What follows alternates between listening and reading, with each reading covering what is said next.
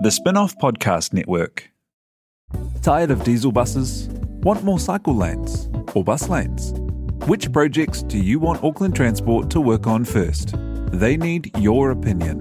So head to haveyoursay.at.govt.nz/RLTP to do just that. Consultation closes on 17 June. Get in quick. This episode is brought to you by La Quinta by Wyndham. Your work can take you all over the place, like Texas. You've never been, but it's going to be great because you're staying at La Quinta by Wyndham. Their free Bright Side breakfast will give you energy for the day ahead. And after, you can unwind using their free high-speed Wi-Fi. Tonight, La Quinta. Tomorrow, you shine. Book your stay today at LQ.com.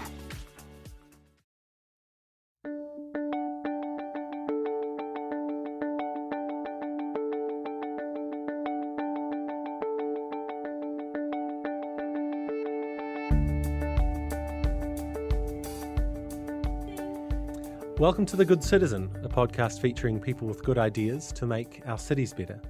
My name is Jeremy Hansen, and this podcast is brought to you by Britomart, the 9-block precinct in downtown Auckland, where good citizens and good ideas are always welcome.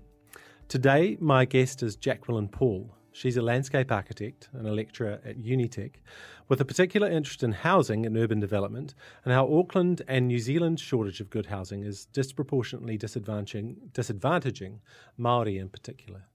Jackie, ngā mihi ki a koe. Kia ora, thank you so much for having me, Jeremy. It's a real pleasure to have you here. Now, we were talking just before we started recording about the work you've been doing, some of the research you've been doing. You're on Auckland's Youth Advisory Panel, but this also takes in some of your academic work, where you've been doing a survey of Rangatahi Māori's aspirations for housing, what those aspirations mean and what they mean for the housing crisis that we now find ourselves in. Can you talk about how that research project came to be and what your findings were from it? Yeah, I guess just to provide a overview and a scope of the project of where it fits in. So under the National Science Challenge, one of the research streams funded by Building Research New Zealand, there's a stream which is called Māori Housing. And we were lucky to, work on a small project looking at trying to understand, what are Rangatahi Māori aspirations and what are their visions for the, future of housing, about really understanding the realities at the moment and kind of having that discussion around home ownership, is that the dream anymore? And how that shifts. So, it's been really awesome to work across, the country, up in Kaikohe, in Tamaki Makoto and down in Dunedin with some fellow rangatahi researchers. So, led by Rangatahi Māori for Rangatahi Māori, and what an opportunity to be a part of that kaupapa. You've been working in this area for a while, but I wondered if there were still outcomes from this research that surprised you in terms of the Rangatahi Māori attitudes that you're analysing. Yeah, I think firstly was being able to do something like this that hasn't been done before has been really awesome to be a part of. And being young Māori in Tāmaki is very different to what it means in Kaikohe and in Dunedin. And so I guess some of the key learnings is... they're very still optimistic in Kaikohe around, they've still got, a lot of them still live in at home with the young Māori that we were working with. But they, they're still very aspirational and more optimistic than some of us down here in Tāmaki Makoto. Yeah, and I think it's what's been interesting is that here in Tāmaki, some of the Rangatahi Māori we've been working with, that this big idea of housing crisis has actually had a huge impact on us, where it's just so far out of reach now that it's just kind of, we kind of lost that dream and that hope. And then of home ownership, you mean? Of home ownership. It's just so, so far out of reach. It's more like we've shifted, well, some from the kōrero that we've had is that, travel is kind of having the dream now because it's realistic, really. But nobody sees home ownership as even a possibility. Well, there was a diverse group that we worked with. There was some on the other end of this age spectrum, were around 30. They had young families and still they were struggling. But even the younger ones, it's just this big thing is where it costs a lot of money to own a home. We're still, living at home with our parents. And so we're kind of in that notion of being comfortable and realistic. Just being lucky to have a roof over our head, really. That's the reality. What are the spillover effects, do you think, of not being able to have that aspiration? Because some people might say, well, big deal, you just rent. But you're talking about this as if it's got much more serious implications for the rangatahi that you were speaking to. Yeah, definitely. I think housing plays such a significant role in terms of society and our whānau for future generations. It's a sense of stability, it's a place of belonging, and really grounded in a space where you're able to grow as a person but as a whānau. And so if you're already being, you don't have access to that, what does that look like? I guess, later on there's those conversations about instability, insecurity, all these massive picture things that really affect your well-being. These are the things I guess we don't often see when we talk about the housing crisis. The housing crisis in the mainstream media narrative focuses on prices, the number of units we're short, and also homelessness. But you're talking about a broad range of people in the middle who may not be on the streets but who are suffering acute housing stress in some cases. Yeah, it's so much more than just the physical structure. It's the well-being aspect, it's your mental health, the instability in terms of financial security, just a place to be. Like, it's crazy, when some kids still were living in cars. Like, that is instability and dysfunction in terms of a family, and that's not how it should be. Kids should be able to go to school and come home to a home, not to, living in the back of a van. How do you think as a society we allowed it to get this bad? I think one part in terms of the spaces that I work in is allowing for voices to be valued, experience and realities to be valued. Like, I know we tend to measure a lot of economics into the housing and all these things. Okay, like, that's one part of it. But when are we going to allow, people's stories to be valued, where we're responding, yes, to evidence-based data, but also to qualitative processes which can inform that as well? They need to be valued, but that's just not how it is. It's interesting that you talk about this work that you've been doing, because it seems like it's potentially revolutionary that these voices are now, they have a pathway to be heard by the people that are making decisions in the city. And it's terrible that that's kind of a new thing, isn't it? I know. And yes, we already have all the statistics. We have all the statistics in the world. Cool, we already know though, but nothing's being done. So when we start allowing impact, impact approaches where voices are shared, are listened to, are valued and responded to. These are the needs of people. And when we can start shifting to those human-centred approaches, and that's whānau, whatever, focus on the human, as opposed to giving this, I guess, financial oversight more value than the person. It's crazy. Do you see things changing? I think we're in an interesting time in a climate where that's shifting slowly. It'd be nice if it was a lot faster, more responsive. But, that's systemic processes and some of the things. But I think, why not continue to build that movement and that awareness around, valuing people? I just don't know why we're not doing that. You're working to change that in your role. I wondered where you found the motivation to do so. You studied landscape architecture at Unitec, and now you're an academic, but you're also an advocate in many ways. What led you to this path in terms of your own interests in going there? I had the same question this morning at breakfast, actually. I met with one of the disability advisory members, Jade, and we were just catching up to kind of think about how we can support each other's, I guess, advocacy spaces in the disability area and for the Māori communities. He asked me, what was your why? And I guess just a brief overview.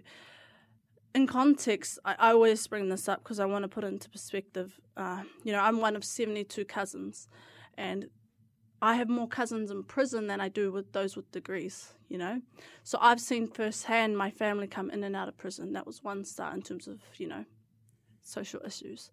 A lot of my family were on the other end of the, wealth spectrum, low socioeconomic, in terms of poverty. And so for me, it was very, this is the reality of my life, but how can I, start changing and breaking those stereotypes and those, cycles that we kind of, that paintbrush that we're painted with. It was an opportunity for me, when education is a pathway out of poverty, why not use that as a way to not, I don't care about like what I do, but it's what I can do to serve my family and start changing that for like my little cousins that are coming up now. It's a generational shift, which is, I guess, for me, is really empowering. And so being exposed to and seeing the reality of my family and the struggles that they face. Now think about the spaces that I have access to, the platforms and people that I have access to start shifting that and changing that. And when you can start to transform and change your own people, you can start serving the community. And for me, that's really empowering. So, yeah, that's a bit of, snippet into, what's brought me here, I guess, and my why to what I do. So, yeah. You talked about the important, when you're talking about changing the situation, you talked before about the importance of people's voices being heard, everybody's voices being heard, but particularly those who have the greatest need. What are the other aspects that you think need to be put into place to change the situation in a housing sense, but also in a wider societal sense? And I know those two things are linked closely.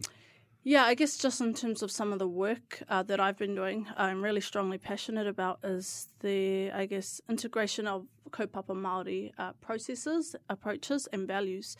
And that's not given enough weight or enough value, even within both planning and legislation. It's not weighted, it's not given enough more, recognition. But now I think there's an opportunity where we start embedding those within those processes to inform what manifests on the ground. So huge advocate for this high-level stuff, but ensuring that there's a connection with those on the ground is very important. And so, No, that's fine. Yeah. Don't apologise. What would that look like in housing terms?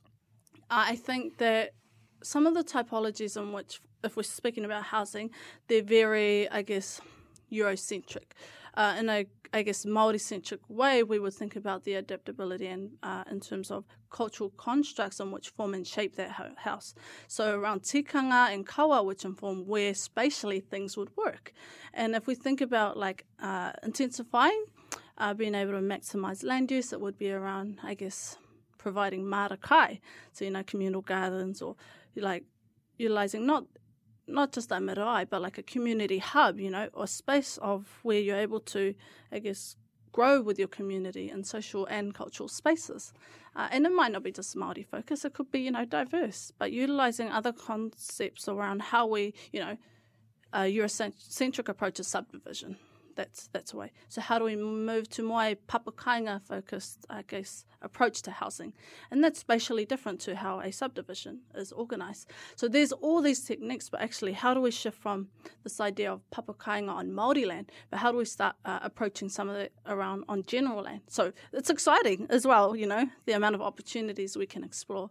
But how do we get other people out there to recognise the importance of how this can transform communities? You grew up in South Auckland, which started in a sense as quite an aspirational area, but full of very individualised pockets of, individually owned or individually rented land with little houses on them. As a kid, did you feel that wasn't connecting your community together in a way that would be ideal? Did you sense that back then? The thing is, where I live is spatially different. We live right next to the park, and so we also have a shared driveway with low fences. And so for us, we know everyone who lives next to us, and that's compared to the person who has a high fence, we don't know as much. So it's all these kind of techniques and the way we design places that can really change that culture.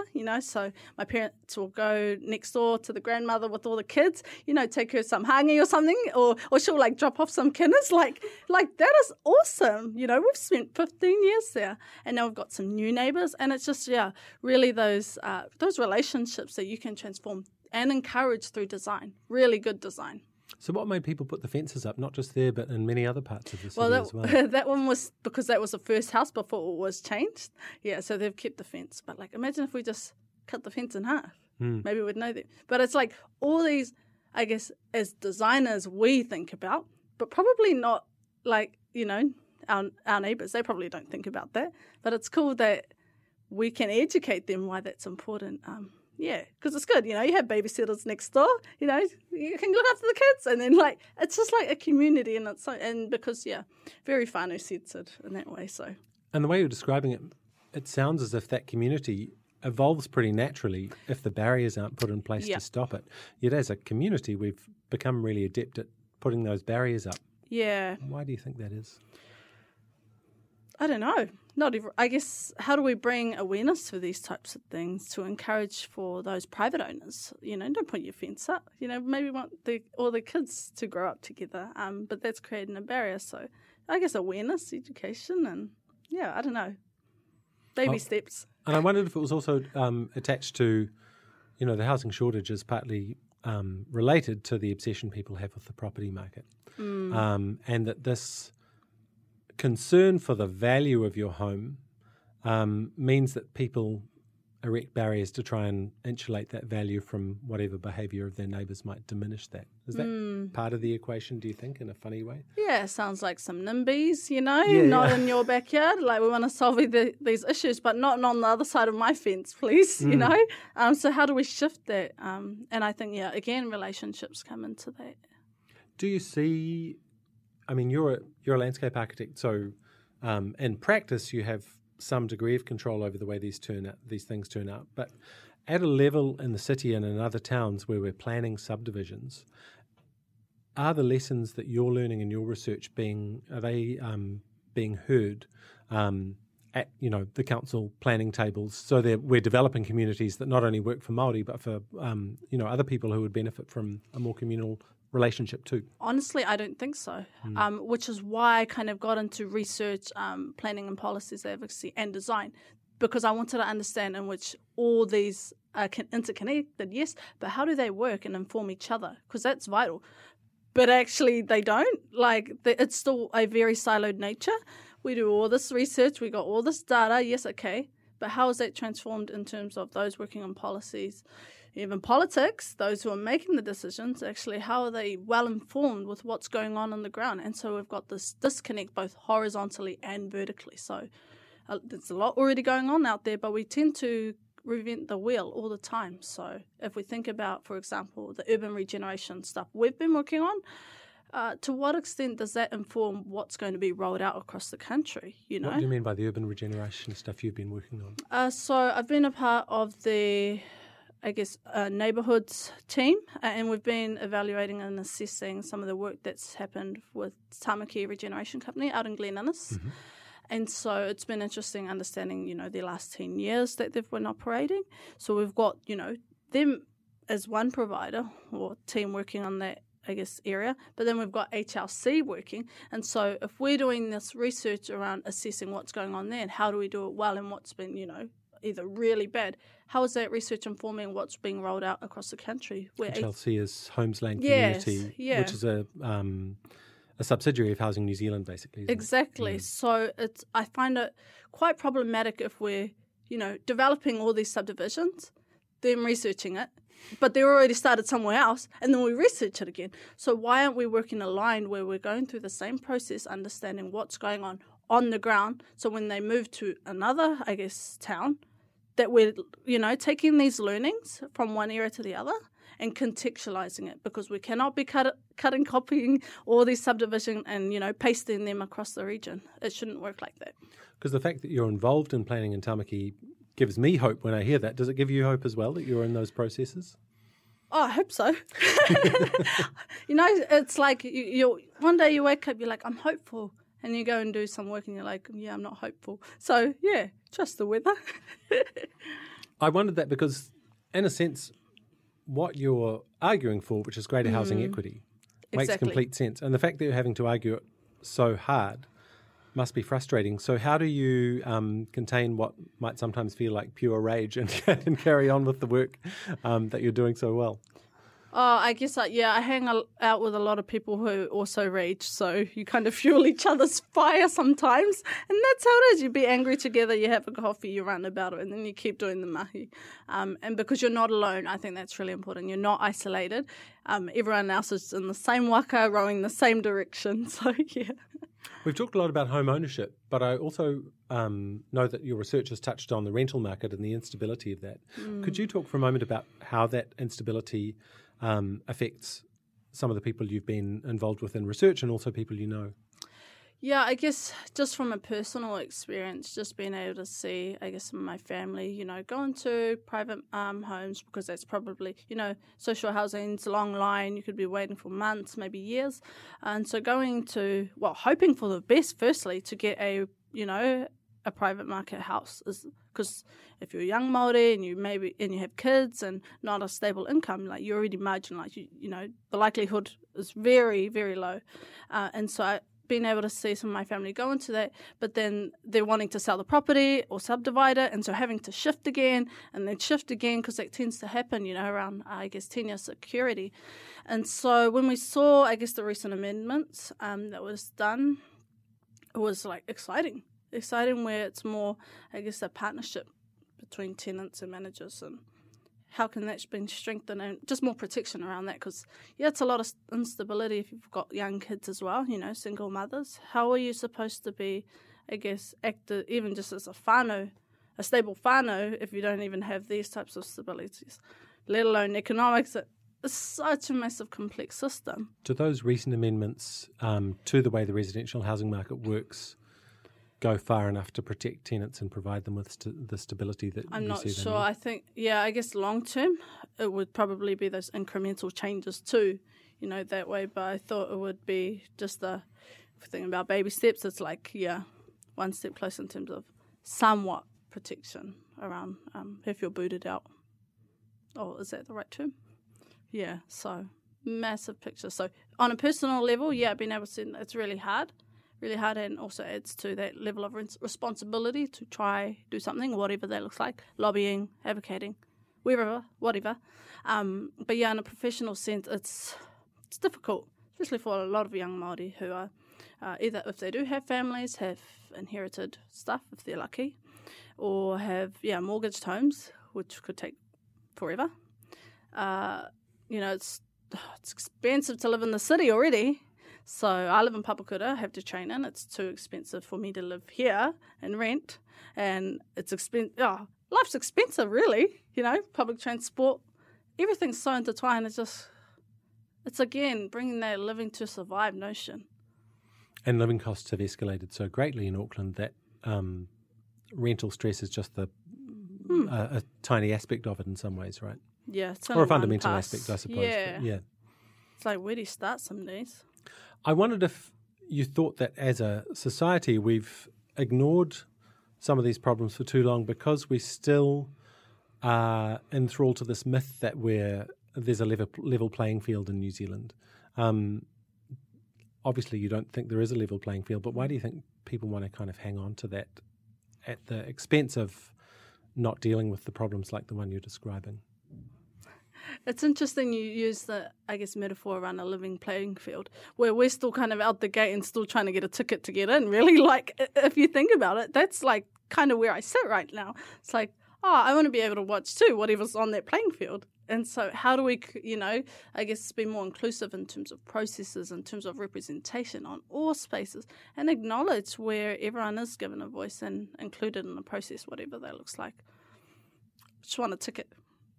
Yeah, and did you come to a realisation that there was not a level playing field at some point? Did you ever subscribe to that notion that, you know, New Zealand was this land of equal opportunity? Yeah, it's kind of like, okay, we can't play on your field, we have to go home now, like back to wherever we come from. You felt that, Yeah. Mm. Sometimes it's like that. It's like, oh, well, we can't hang out here, you know, not wanted sometimes, not acknowledged, not valued. So, yeah, yes. It doesn't sometimes feel like your city. Exactly. And I guess we always, in the Māori design community, we always think about, you know, when we don't see our faces in places, you know, you're not valued, which is really interesting in terms of the young Māori that we were working with. So in terms of wānanga and engagement process, we held one in the studio type setting, one in a marae over at Unitec, and one at the surveying school in Dunedin. And this is interesting because when you walk into the surveying school, there's non-Māori men framed across the whole hallway. And so it was like interesting where young Māori are walking to in a space like that in terms of institution. So when you create spaces and places that don't look like us or feel like us, you know, it's difficult to feel or be Māori sometimes. And Dunedin was really interesting in that space because the only time they felt was in their whare down there. One place that really they could identify that. And so it's on such a national scale, it's important that, you know, we start seeing our faces in places, whatever that looks like, whatever the story is within the landscape, because you can shape and mould and contribute to the development of young Māori through that. It's interesting before that you mentioned that part of your research took place in Kaikohe and that there was a greater degree of optimism there. You mentioned that was partly related to the fact that housing up there is more accessible. Mm. But do you think that the residents of that small town, the rangatahi there that you were speaking to, were more optimistic about life as well than their Auckland counterparts? Yeah, and it's interesting because even though their houses weren't physically great, It was more that they'd had a strong relationship within the community, and it was people that were home, you know. It was place, and that their connection with other people what made it a community. And they'd always had this desire to come to the big city and study and work. But at the end, like, being able to go home, you know, to support their whānau was always their dream. So very, yeah, I think because they've got, you know, a lot more stability and security there in terms of housing. You know, their parents own their homes, you know. They'd be able to, like, spread their wings. Well, here it's a bit difficult when you're just trying to, yeah, find stability, whatever that means and looks like. Because if you listen to the news, you would not necessarily perceive Kaikohe to be a place of opportunity, especially for Rangatahi Māori. They feel it is. Yes, of course, that's a huge opportunity up there. But we don't tend to, I guess, resource and fund places like that, like Kaikohe. It always gets sucked into the big city here, or Wellington. But there's so much opportunity there, and there's already a community that's just waiting to flourish. What do you say to the Rangatahi Māori in Tāmaki that you're speaking to, who may communicate to you that they're finding life pretty tough? How do you, if you think this is the right approach, convince them that it's kind of worthwhile to hold on to their dreams and to, you know, that there is a place for them, even though you've seen so much evidence that it's really tough for them? Yeah. I think firstly the approach is just to listen. Like, for me, it's always listen, just listen. Listen and understand, and then think about, you know, being able to share your own journey is really empowering, and ensuring that they're not alone and instilling hope within them can change. So I feel like can change the world. When you instill hope within young Māori that the world literally is theirs, that they can do anything, words of empowerment can really help them grow. And it's really that ripple effect that you can have on someone else through impact and story and experience. Being able to relate is more powerful than, you know, I've got all this, you know, I'm an academic, I'm all this, that's cool on one part, that, if that's their path. But your story and your truth can really help shape them and support them. Just in terms of being individuals and being young Māori and celebrating who you are and your identity and your whakapapa. And our ancestors have been here before us, you know. We're just another part of that journey, and continuing to pave the way is really important. We talked about frustration before and how you have an important support group of fellow Māori professionals in this area, and you can vent to each other about the frustrations you feel. How do you communicate those frustrations to Rangatahi Māori, who you may not want to expose them to the difficulties you face in your own life, but you want to be realistic about what you're telling them to expect as well? Yeah, you can pick and choose what you share, which will support whoever the individual is. But it's important that, like, yeah, I've been lucky to be supported and navigated by other Māori professionals in multiple spaces, but it's important to be, you know, a role model for them. So even just presence and support and manaaki, all of that, just having that available to them is important. And always thinking, like, with the access to place and people you have, think about the opportunities you can enable for them. Like, that's what it's about. That's what I'm just the conduit. I'm like, yeah, you know, touching, being the people connector and stuff, because it's really, you're just there to serve. For me, that's about, yeah, I'm just here to serve them and try create a movement where young Māori aren't, you know, painted with the same brush anymore, and breaking stereotypes and just celebrating them. I want them to celebrate who they are and all that they are, because for so long, you know, media and the stigma has shaped, and, you know, really we've been inherited of all this society that kind of already set up a preconceived notion of who we are and who we should be. And I think it's time to change that.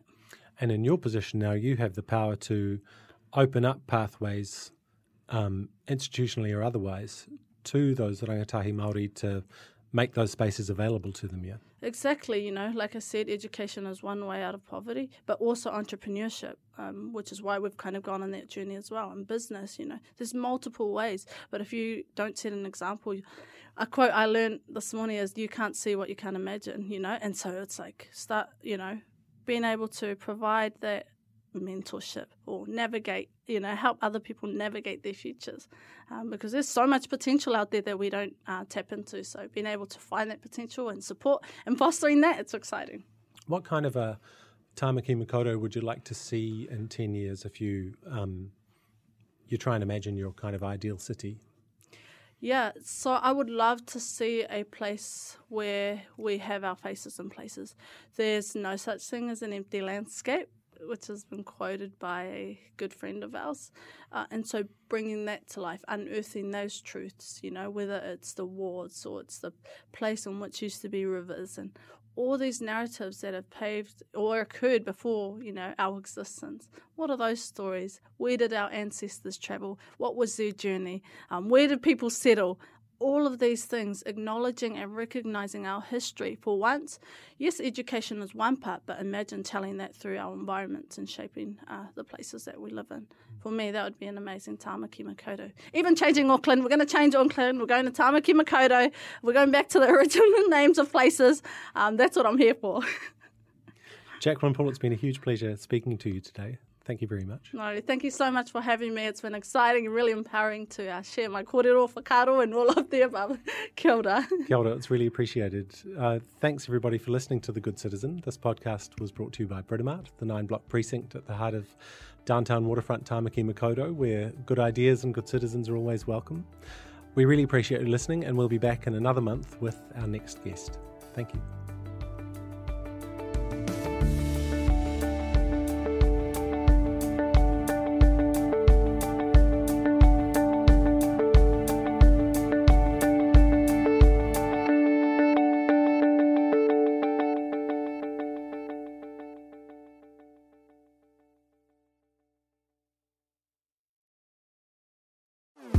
Hello for lover. I'm Madeline Chapman, editor at The Spin Off.